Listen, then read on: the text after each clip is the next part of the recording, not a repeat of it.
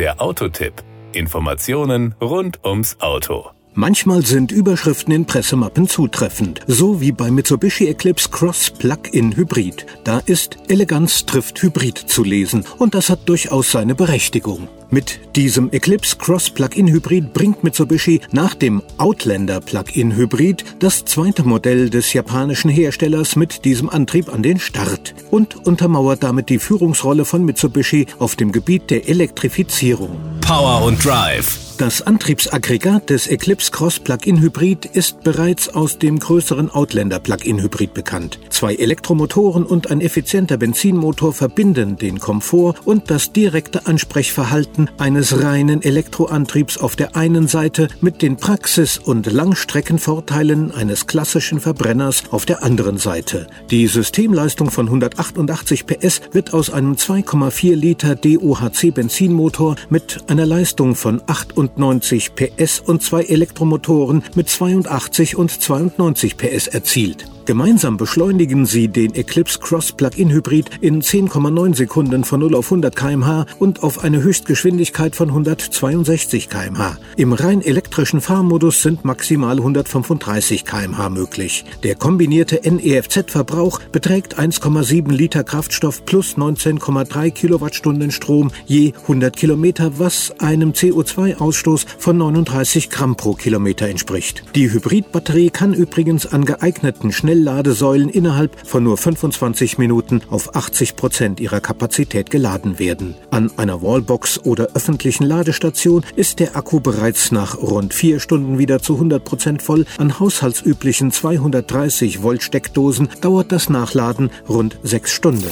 Die Kosten.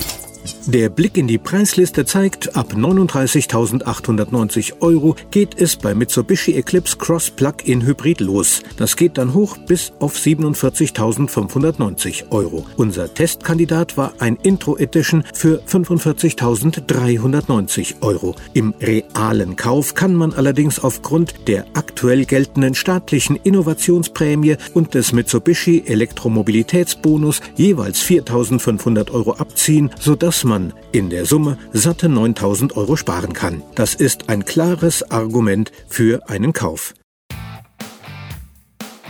Das war der Autotipp. Informationen rund ums Auto.